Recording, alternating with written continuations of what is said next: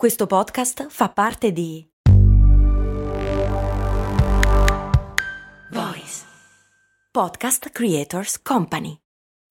When you need mealtime inspiration, it's worth shopping Kroger, where you'll find over 30,000 mouthwatering choices that excite your inner foodie. And no matter what tasty choice you make, you'll enjoy our everyday low prices, plus extra ways to save, like digital coupons worth over $600 each week. You can also save up to $1 off per gallon at the pump with fuel points. More savings and more inspiring flavors make shopping Kroger worth it every time. Kroger, fresh for everyone. Fuel restrictions apply.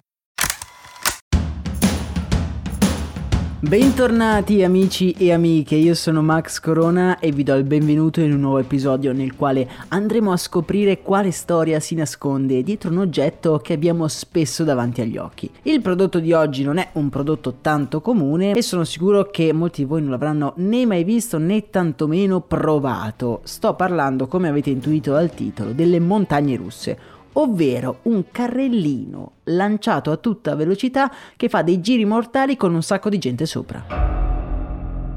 Ma chi è venuta questa idea così pazza?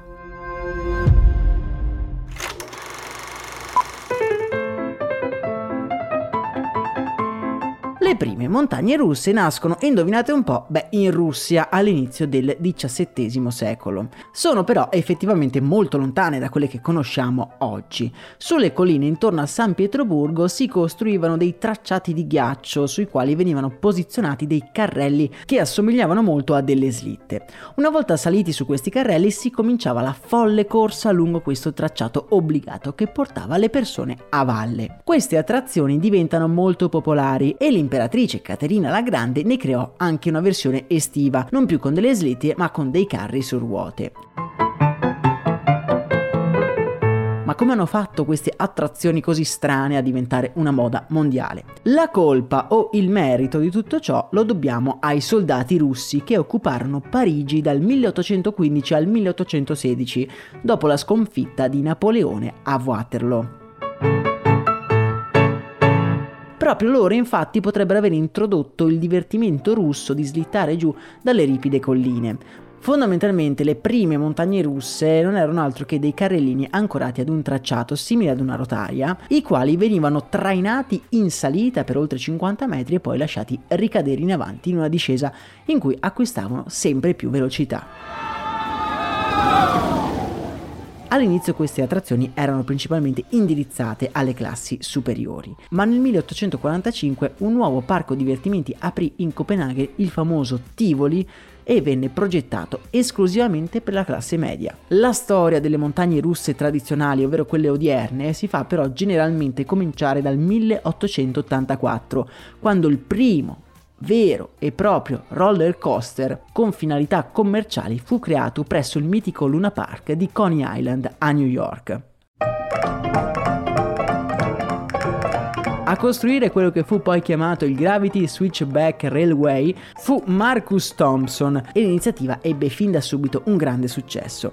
La montagna russa riuscì a raccogliere, pensate un po', in un solo giorno 600 dollari di incasso, che per l'epoca erano una cifra astronomica. L'idea di Thompson fu da spunto poi per altri parchi a tema in tutto il mondo. In breve tempo altri parchi divertimenti proposero le loro varianti creando anche delle versioni tematiche, perfezionando così questa giostra. Ed è proprio per questo motivo che in Russia le montagne russe non vengono chiamate montagne russe, ma bensì montagne americane.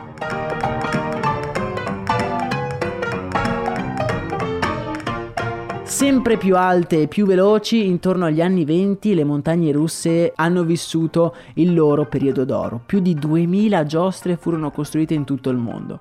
Dopo la seconda guerra mondiale, la nascita di Disneyland nel 1955 dava nuovo impulso a queste attrazioni. Nasceva il primo parco tematico al mondo. Ad oggi le montagne russe fanno parte delle numerose attrazioni dei parchi divertimenti più grandi, ma ce ne sono ancora alcune costruite all'inizio del secolo che sono ancora funzionanti.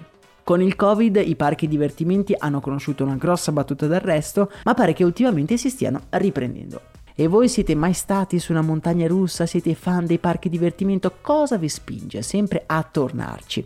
Parliamo nel nostro canale Telegram dove vi metto anche l'immagine della prima grande montagna russa di Coney Island.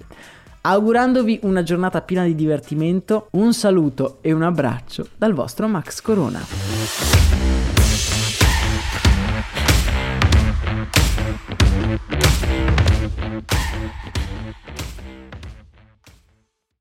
I'm Sandra, and I'm just the professional your small business was looking for. But you didn't hire me because you didn't use LinkedIn jobs. LinkedIn has professionals you can't find anywhere else, including those who aren't actively looking for a new job but might be open to the perfect role, like me. In a given month, over 70% of LinkedIn users don't visit other leading job sites. So if you're not looking on LinkedIn, you'll miss out on great candidates like Sandra. Start hiring professionals like a professional. Post your free job on linkedin.com/people today.